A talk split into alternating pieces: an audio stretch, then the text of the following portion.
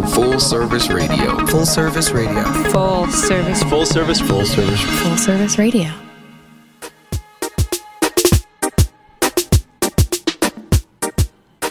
From Full Service Radio, this is Bad Feminist Making Films, a podcast presented by Riza and Ethnocene Collectives.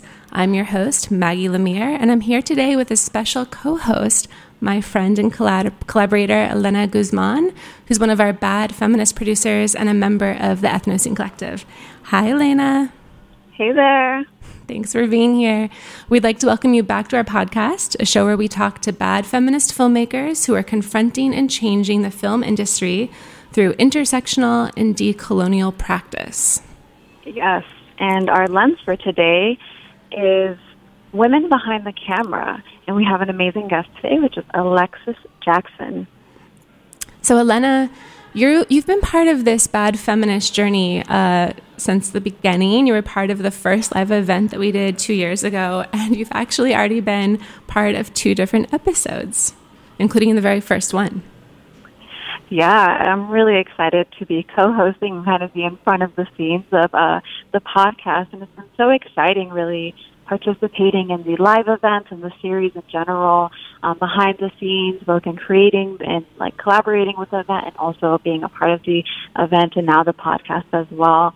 And I mean, I, I'm sure we can kind of all relate to this, but one of the really exciting things for me has been just being able to find a safe space, a, a place where I can kind of talk and just carve out that space where I feel like I'm rejuvenating myself. Um, I mean, there's so much going on. There always is things going on in the world, but I feel like every time I'm uh, looking at the news or scrolling through my feed, there's just something that just makes me feel really uh, down with everything that's going on in the world. And so it's just been really great to be working with Bad Feminist Making Films as a series because it's really just about creating and carving that space for ourselves to have these really intense conversations, but at the same time rejuvenating conversations. Mm-hmm. And it's just really about highlighting filmmakers who are who are carving the work out, who are carving these spaces through their work, and who are also breaking down barriers and just doing work that is exciting and rejuvenating in so many different ways.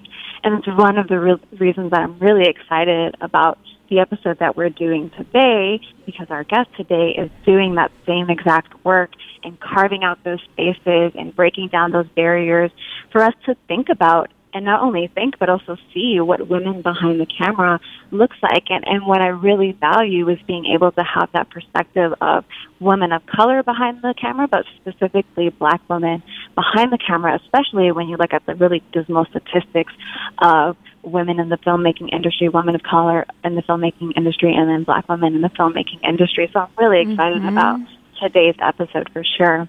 What about you, Maggie? What what makes you excited about today's episode? Ah, well, everything you just said resonated. Someone said to me recently that, like, you know, every every film you work on will probably break your heart several times. Yeah, yeah. Um, and I've certainly been going through some heartbreak on one of my projects, and so I feel like although we're often talking about some of the shit that we go through, it's actually really healing to be able to talk about it in community and to not talk just about the problems, but also the ways that we're working to address those problems and to make art and to change ourselves in the process and the industry in the process. Um, so thanks for bringing that up because in its own way, I think this whole experience has been really rejuvenating and, and filling and healing for me. Um, but yeah, I mean, I, I think that this is a really critical episode. So we've given some statistics like only 4% of directors are women, and of course, it's way less for women of color. Um, and I was shocked actually. I was looking at a blog that Alexis, our guest, wrote to, to see that only 2% of the top 100 films in 2017 were women. And again, I'm sure that's, you know, lower of with women of color, and that's just absurd. And how many stories are we missing out on? How many critical perspectives? How much beauty? Um, and Alexis is clearly a badass who's been, you know, pushing forward and working across different mediums. She does music videos, um, and so I just am super excited to listen and learn and, and, hear about her journey, and for that journey to be amplified out um, to show other other women and other women of color, you know, what can be possible and, and how she's been able to navigate this and be successful. Um, so, with that, let's introduce Alexis. Elena, do you want to read her bio for everyone? Yeah, absolutely. Um, Alexis is generally just a badass, but I'll read the bio to explain to you why. so, Alexis Jackson is a director of photography and music video direct, uh, director originally from Detroit, Michigan. From a very early age, she aspired to be a visual storyteller. She made her first film at eight years old using the family camcorder, which was which starred her collection of Transformers and Barbie dolls. Ten years later, she enrolled in film school at the University of Michigan, where she earned a Bachelor's of Arts degree in Film and Video Studies and English. For, for, for further formal training, she also completed the intensive summer film program at the University of Southern California. Since then, Alexis has served as director of photography on numerous pieces ranging from narrative films, commercials, promo spots, TV show segments, and music videos. She has directed and produced award winning music videos in a variety of genres. Her work has been recognized at least 20 times by a number of international bodies, including film festivals across the United States, Canada, Australia, Kenya, Uganda, the Netherlands, and the UK. She was spotlighted on Amy Poehler's Smart Girls in March 2018. Also in 2018, she was invited to speak publicly at Terminus Conference and Festival, where she presented a seminar entitled Cinematography Crafting a Look with Lenses and Filters. She has spoken on several other panels, podcasts, radio interviews, etc., not only about cinematography, but also what it's like to be a woman of color in the film industry. Wow. Alexis, welcome to the podcast. Thank you so much for being here. Thank you so much for having me. Uh, we're going to totally post the Amy Poehler Smart Girls video on our Facebook page because it's uh, amazing and inspiring, um, and some of your other work. Um, but Alexis, maybe to kick this off, I would love to bring it back to your Barbie dolls and Transformers. Um, talk to us about, you know, sort of when you discovered your love and your passion for storytelling and film, and, and kind of how this has evolved for you. Yeah, yeah, for sure. Um, pretty much as soon as I was old enough or able to write sentences, I was writing like novels in finger quotes and making my family members read them. so like any of my like cousins or aunts will hear that and laugh because that was something that I was doing when I was, you know, 5 or 6 writing little mystery novels because I was a really voracious reader. Mm. And so I was really into consuming and then creating stories from a very early age. Um, my parents both kind of wanted me to be a lawyer. You know, a lot of people still ask me, "So, are you going to go to law school one day?" But it was just never in my personality. I always wanted to um, like tell stories and create characters and narratives. Um, as you mentioned, I made my first film again in finger quotes when I was eight years old um, with the like family camcorder. When I would play with my toys, like I had a little tape recorder, and it wasn't just regular; it was like a radio show where everybody was like a different character on the radio show. I also had I don't know if y'all remember Polly Pockets. I don't. The little Yes. things that you're supposed to. Oh yeah, I played with like those all little, the time. um, like toys, and the whole purpose or the whole marketing plan with them is that you're supposed to be able to carry them in your pocket and take them wherever you go, and then you can take them out and play with them. I didn't do that. I had like an elaborate setup on these two dressers in my room, and it was a soap opera, and like nobody was allowed to touch it. Like when my cousins or whoever would come over, I said, "Well, no, you can't move them because they have to be in their positions for the next episode of the soap opera."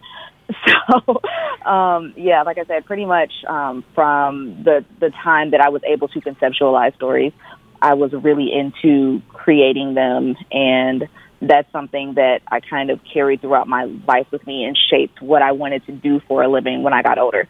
Um, eventually, that really um, because that that creative force, that desire to create, has kind of morphed and manifested itself in different ways throughout my life. But I would say that it really, I really became focused on music videos when, not to tell everybody how old I am, but like when I was about 11 and I would watch music videos like all day on MTV and like VH1 and BET. Um, and I just really kind of fell in love with, fell in love with music videos as an art form um, the way that the images kind of relate to the music and vice versa, how you can pull in so many different like aspects and aesthetics of other art forms into a music video from you know doing a certain color scheme that is similar to painting or you can have somebody dancing when of course dancing is an art form.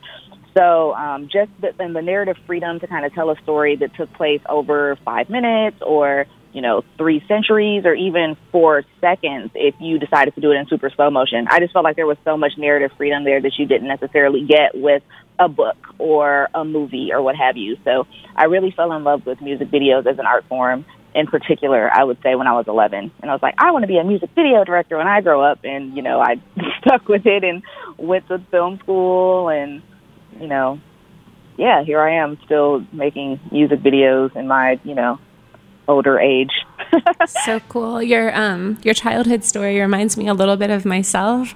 Um, and I feel like there's this theme around everyone having like been a big reader and very playful and imaginative as kids. But I was such a nerd. I had a U.S. map and a world map in my childhood bedroom, and I, I really wanted to be like a journalist when I was younger, actually, sort of related. But I would pretend that I was so nerdy. I would pretend I was like Tom Brokaw.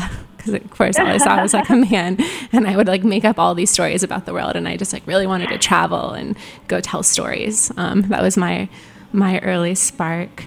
Um, and also really cool about music videos and, um, and all the different ways you can play with the form. One of the things at Riza Collective that we're really passionate about is like social justice music videos and thinking about how to use film to help support movements, but not just through sort of like the micro documentary, but uh, through bringing all these different um, creative avenues together.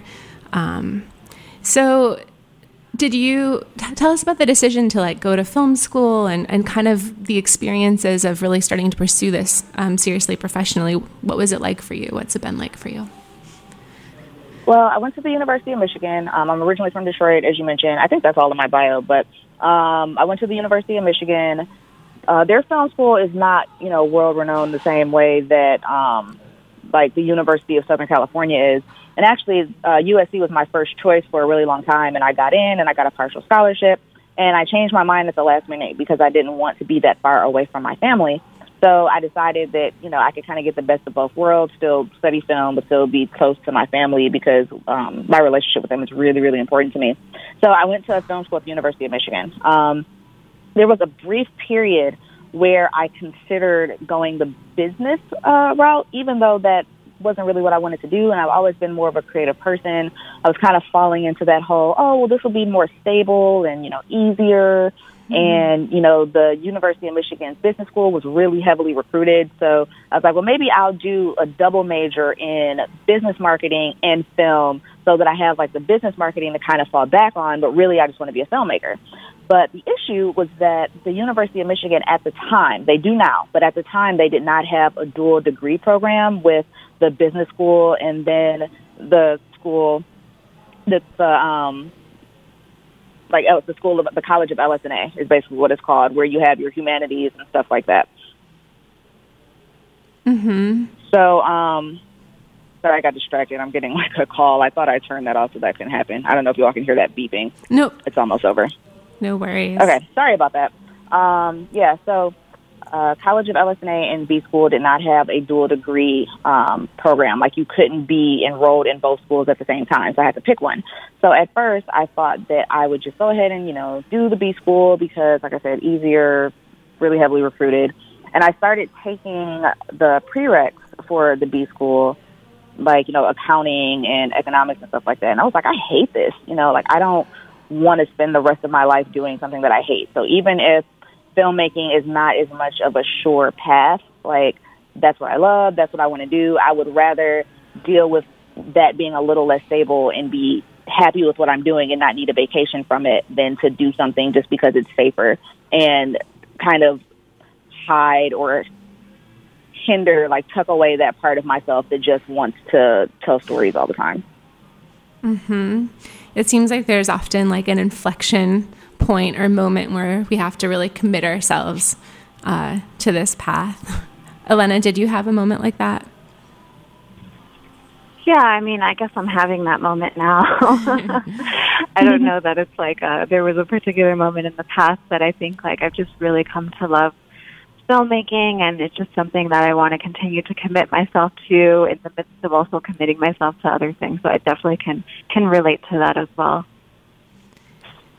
And how did you build your career from there, Alexis? what has that looked like and, and been like, especially, you know, being a woman and a black woman who's so underrepresented in this industry? Like, how did you break in? Um, well, it definitely hasn't been easy. You know, it's been, um, you know, not a straight line. There have been twists and turns. And actually, kind of going back to what it was like being in film school, you know, I was in film school surrounded mostly by, you know, white men. There weren't very many women. I think that if my memory serves me correctly, there was one other black woman in the film program while I was there.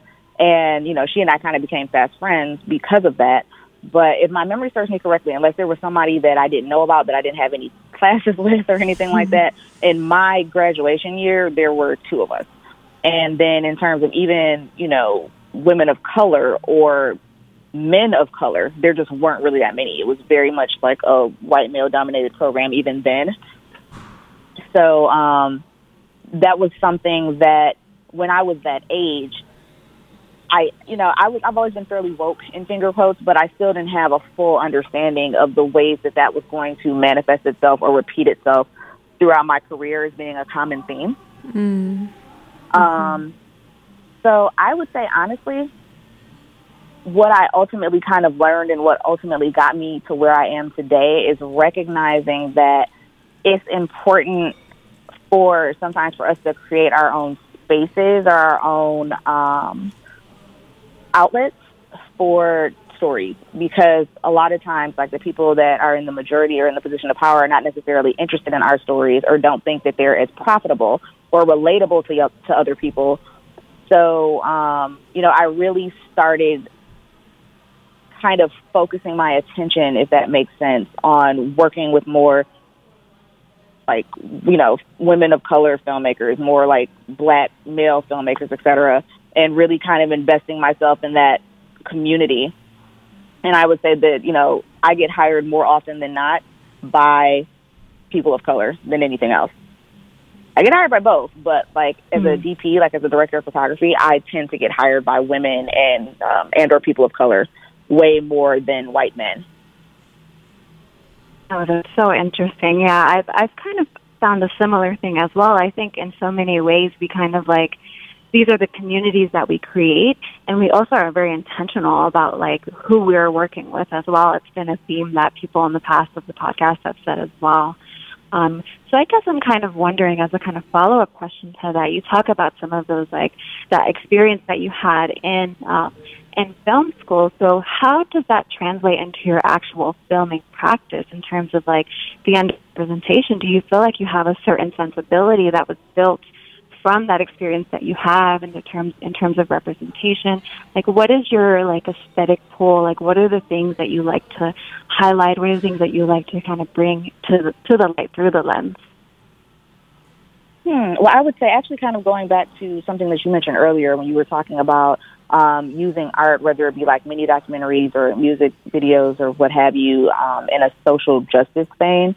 Um, for one thing, I think that nobody, no two people are going to tell a story the same way. There are nuances of the, you know, things that happen to me in my life or things that I've seen that no other person has experienced or seen that is going to impact the way that I tell a story, even in subtle ways. So I feel like everybody's going to tell a story differently, which is why it's so important to have different voices in the industry so that we're not all just getting kind of a, you know, regurgitation of the same thing over and over again. And as it relates to social justice, there are um, you know, social justice issues that I pay a lot of attention to and am really outspoken about. And I like to think that that comes out in my work in some ways in terms of, you know, not wanting to do things that are going to paint women in a certain light or LGBTQ people in a certain light. Um, and I think that a lot of times when you see media that's coming out where you can tell that there were no members of that community in the writers room mm-hmm. you see portrayals of people that are a little bit more stereotypical you know you have like the sassy gay friend or the sassy black friend and you don't get nuanced characters that have these identities because a lot of times the people in the writers room do not reflect those identities and don't know how to accurately portray them so i i would like to think at least and this is something that i've been told that that's something that comes out in my in my work and also the the gigs that I choose to take, you know, like the when people call me and want to hire me for something, like the ones that I take versus turn down. Um, and just being outspoken about it, you know, in a space like this one or, you know, some of the other interviews I've done. Like, I like to think that all of those things together are kind of shaping the lens in general and also indicative of the lens that I see, see things through and try to show to other people. Definitely. Um, that's really interesting. Also, thinking about like what do we take and what do we turn down, and, and how do we decide what we commit ourselves to? Because each project is like its own emotional, intellectual journey. I think, you know, whether it's our own or even working with a client. And I'm kind of curious, you know, as you've been in this work and in this field, where are you with that? Like, what makes you decide who you'll work with and what you'll commit to at this point, if you have any kind of like rough rubric in your mind? Hmm. Well, one thing that I'll say, and I've, I've said this to a lot of, for example, like documentary filmmakers. I recently was one of the camera operators on a documentary that's about uh, basically conservative mothers who basically thought that being gay was a sin, and then they ended up having a gay child, and how that transformed them, and now they advocate for the LGBTQ community. And um, I did that for a little bit of a discounted rate. And that's something that I say a lot. You know, like if somebody's doing something that has to do with a cause or a message that I believe in, um, if it's a filmmaker that doesn't have the same resources to pay me what my actual day rate is, I'm a little bit more likely to consider doing something like that because I support the message and I recognize that people that are paying attention to those messages and putting those messages out may not always have the same resources to do that kind of going back to what I was saying a second ago about the industry being very like white male dominated, and um, you know throughout history, when you look at the ways that people in marginalized communities were, um, you know, legally prevented from accumulating wealth and accumulating those resources to bankroll, you know, projects that cost millions and millions of dollars. Um, when you kind of think of the way that history has played out and the manifestations of that in this day and age, sometimes filmmakers who are telling these stories and belong to these communities don't have the same resources as the people that are making Spider-Man, right? So, mm-hmm. um, saying all that to say that that will absolutely influence how, like, sometimes I may donate my time even for free or for you know a discounted rate to a filmmaker that is telling a story like that, where I think that you know where I get that added benefit of feeling like I'm helping to put that out in the world even if I'm not getting fully paid for it. And then as it relates to my music video work, because there's kind of the um, the dual aspect of me being both a director of photography and also being a music video director. Um, I did a music video for this artist named Sha Stimuli, and we did a video that kind of showed the progression or like the historical trajectory of um, the relationship between like police and Black Americans, how police have kind of unfairly targeted Black Americans through um, you know, like the convict leasing system, when right after slavery was abolished, they, you know, started making these laws against like loitering and what have you, and then like arresting black people en masse and then putting them back into a system that was very like similar to slavery. And that was like a, something that was very specifically targeted by police like at the time. And then also COINTELPRO in the 1960s, where, you know, black civil rights leaders were targeted by police to kind of disrupt the civil rights movement you know, kind of like showing all these different ways throughout history that that has worked to remind people like this is people aren't making this up. This is a real thing, and that's a project that when I listened to the song and kind of thought about the story and saw a way to put this message out there, like that's something that would make me, you know, pick up something like that even if there wasn't as much money in it. Um, and also really kind of throw myself in that. So I love to pick up projects whether it's a music video or something that I'm the director of photography for, I love to involve myself in, um, you know, like videos and pieces of art that I think are transforming the the world or teaching somebody something in a different way. Definitely. Um, one of the quotes that uh, we saw in the Amy Poehler piece about you was, um, or, or, there was a quote that said, "Carve out a space for yourself so that the women behind you can carve out an even bigger space." it seems like one of your transformative practices. We talk a lot about transformative practices on the show. Is really trying to support other creatives who haven't you know been situated with all the resources as those you know white dudes in Hollywood essentially. um, mm-hmm. Yeah, I guess like what is that? What is that quote um, that you so beautifully stated mean for you? And and and how do you like when you're on the set and stuff and working with others uh, in those spaces? Um, how do you try to hold that space? And I guess you know what would you recommend for others who are trying to also hold the space? well, it means so much to me that that quote has resonated so much with people. Um, and it's something I would say like out of the entire Amy Poehler piece, it's the thing that people reference the most, and I love that. But um, you know, I've tried to, for example, like along the way, I've met other women, especially women of color, that are interested in working in camera, and I try to pull them along with me as much as possible. Um, you know, I have a like a squad that I work. We call each other squad. It's like my camera department, which consists of my first and second AC that I work with most often, who are also two black women that I met along the way in kind of lower positions in the camera department. And I'm like, you know, let's stick together. Like when there's moments on set, like, you know, let's talk about this thing. Like my second AC, Gladys, I remember, you know, like one time we were on set and she was asking me some questions about like lens stuff that she didn't know about while we were in the middle of setting up. Um, opportunities like that to you know, maybe to kind of take somebody under my wing or mentor a young woman of color that's interested in camera that may not get those same mentorship opportunities or interest from other people that are in that position. Um, that means the world to me, and it's something that I really try to focus on. But I do want to say, you know, like I've I'm very happy in most ways with like where my career is, and I've you know gotten further. It's one of those things when you look back and you see that you're in this place where you wanted to be for so long. You know, but I'm not, you know, I'm not like up at the complete top where I get to just kind of move all these pieces around. Like mm-hmm. sometimes I do have to take jobs or things that are not as social justice oriented because of the money. I don't always do that and I'm not always in a position to be able to pull other women of color behind me, but I really try to as much as much as possible. And I would say that subjectively speaking, like my objective goals, of course, are like one day I want to be in the American Society of Cinematographers and stuff like that. But I would not feel like my career was successful if I could not see the ways that I've made it easier for other women to enter this field, other people of color, especially like I said, women of color, black women in particular. Um, like I would not feel successful if I could not tangibly see ways that I've done that or prioritized that.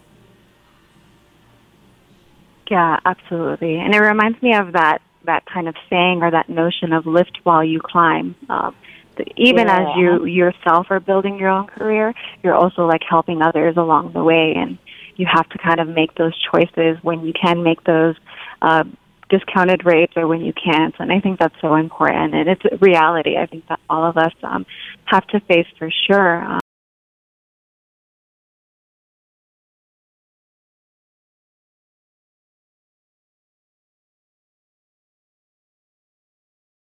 what's been your experience as a black woman filmmaker on set behind the camera? What have been like some obstacles or barriers that you've had to face, and like what has been people's reaction to you um, or non-reaction maybe? Oh wow, um, I have so many different stories that kind of pop in my head when I think about that. Um, one story that I tell a lot that uh, there have been several times when people have mistaken me for the makeup artist on set even when like there was one time like this person every single time they saw me I had a camera in my hand. I was like a camera operator on something. He's like, "Oh, do you do makeup too?" Why would I do makeup too? Oh like you would literally never think to ask a man with a camera in his hand if he also did makeup. And the thing is, you know, I can see how people on the other side, like people in the majority, may think that something like that is harmless or just funny. But the issue is, is that because people, when they see me, they see a makeup artist. If I'm on set, the issue with that is that they don't see a director of photography or a director and they continue mm-hmm. to take that bias or that viewpoint into other spheres and like that is kind of the impetus for like hiring discrimination because people are like oh black women are you know dps or directors or what have you um, a, a colleague of mine that is a producer in new york was talking to me well, i think i posted something about that on social media and she was telling her own stories of you know being on set and somebody walking up to her and saying, "Oh, could you go tell the producer so and so?" And she's like, "I am the producer.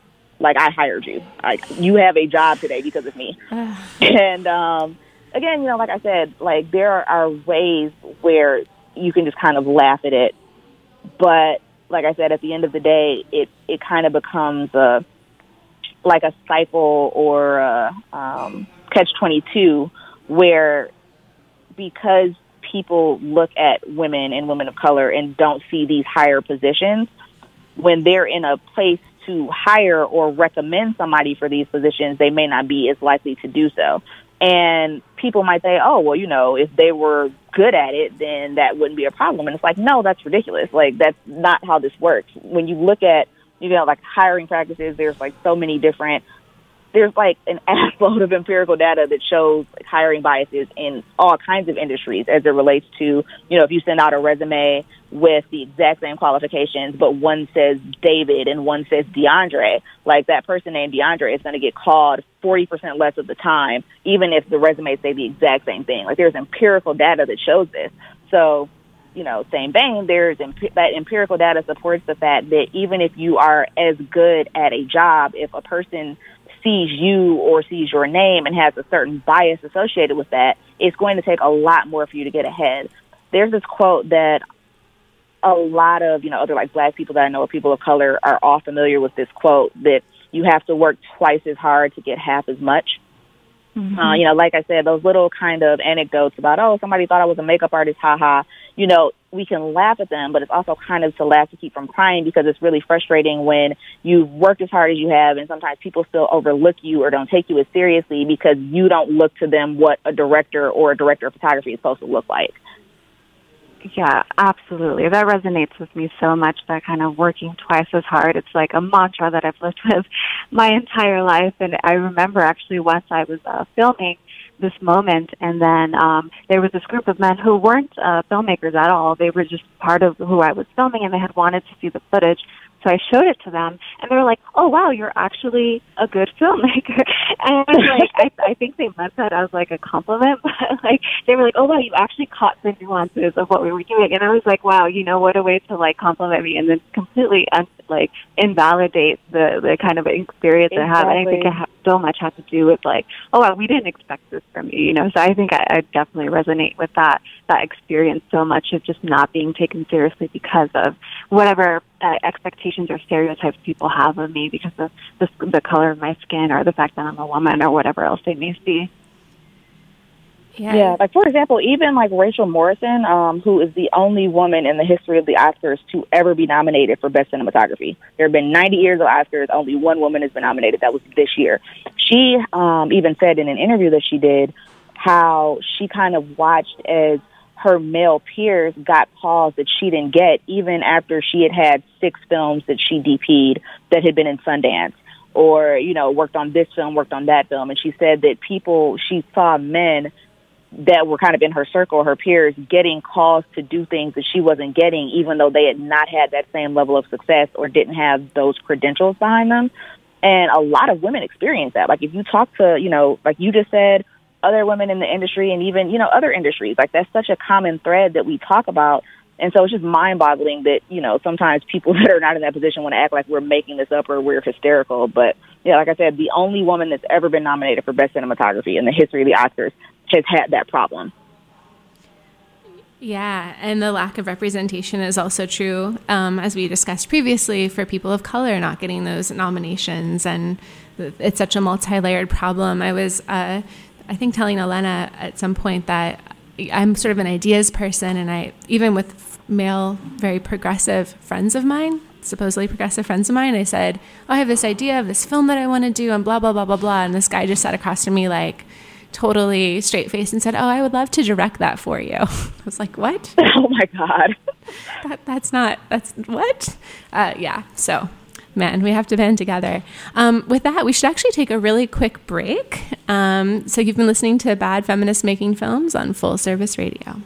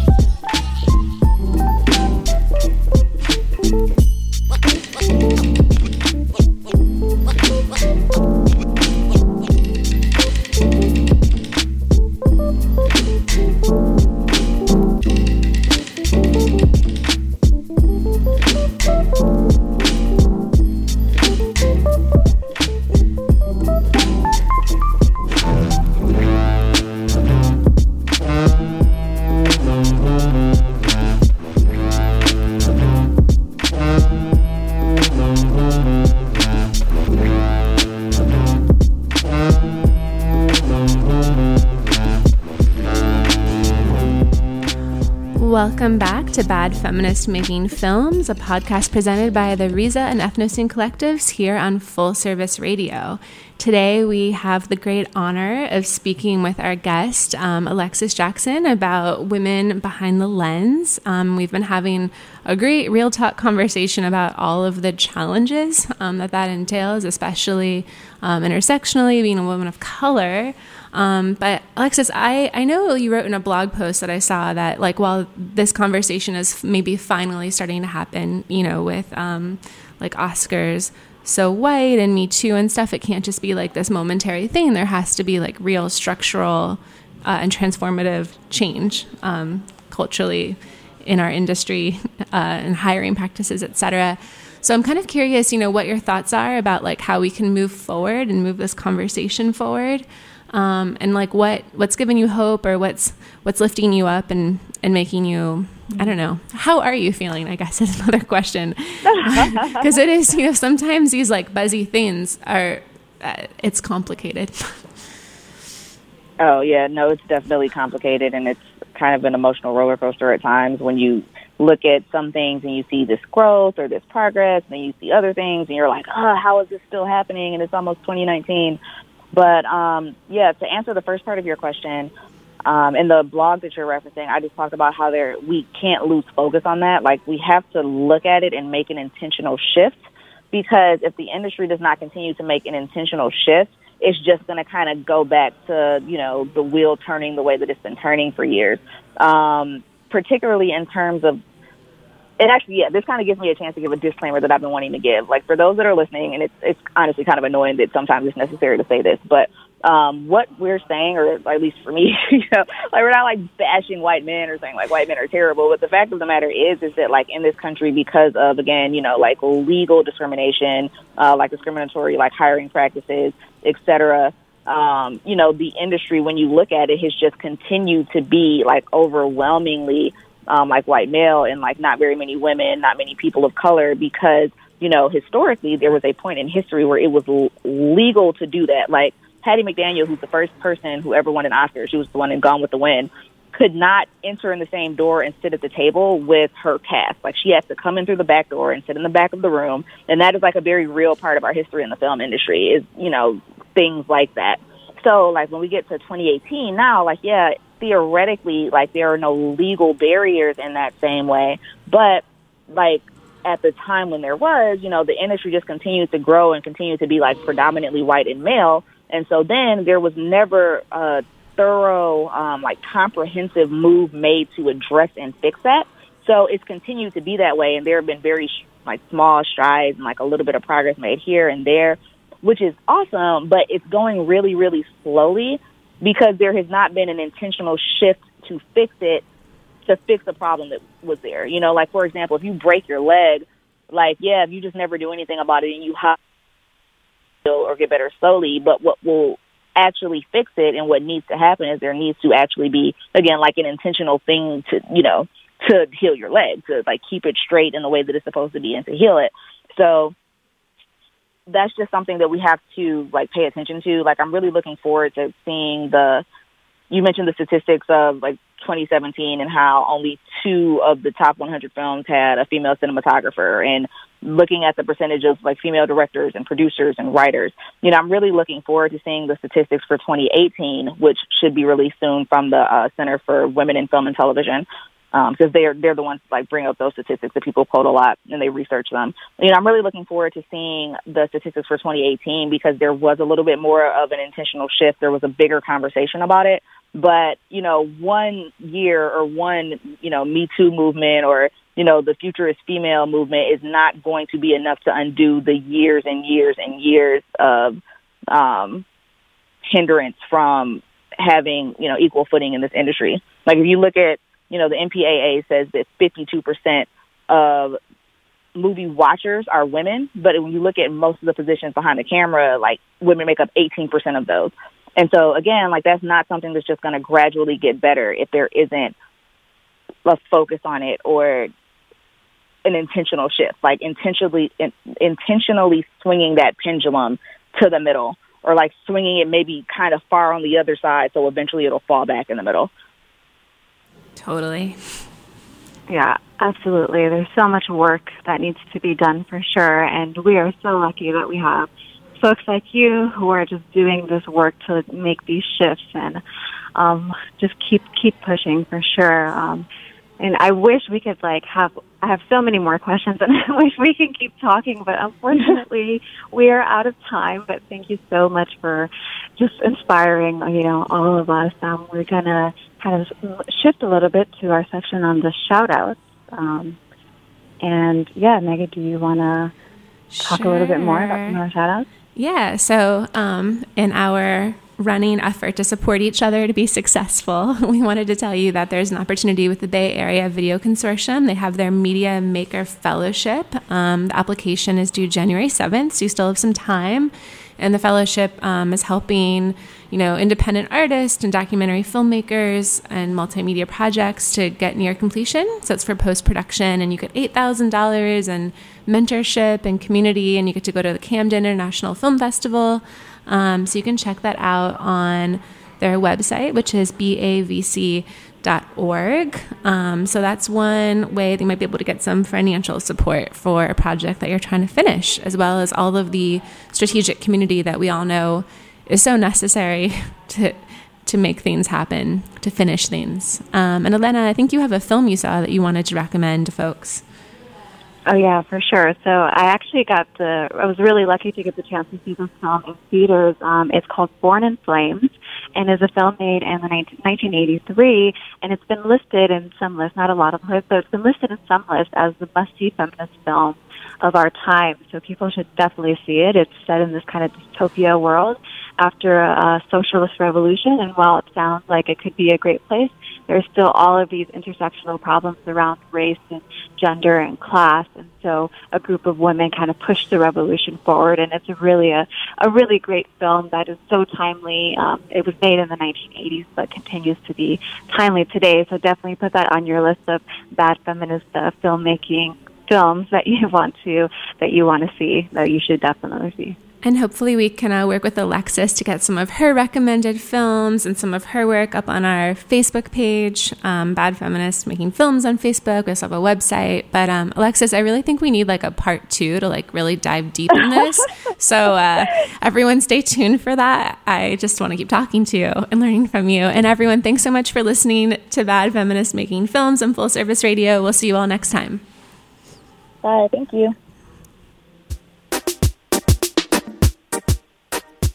Thanks for listening to this program on Full Service Radio, broadcasting and recording from the Line Hotel in Adams Morgan, Washington, D.C. Full Service Radio programming can be accessed live and archived on fullserviceradio.org. Our talk programming is available on most podcast apps like iTunes and Stitcher, and our DJ sets are available on mixcloud.com slash fullserviceradio. Full Service Radio features over 30 weekly shows and over 50 local hosts covering every topic imaginable. If you want to be a guest or get involved, email us at info at fullserviceradio.org. Follow us on Twitter at fullservicerdo, on Instagram and Facebook at Full Service Radio. Thanks for listening.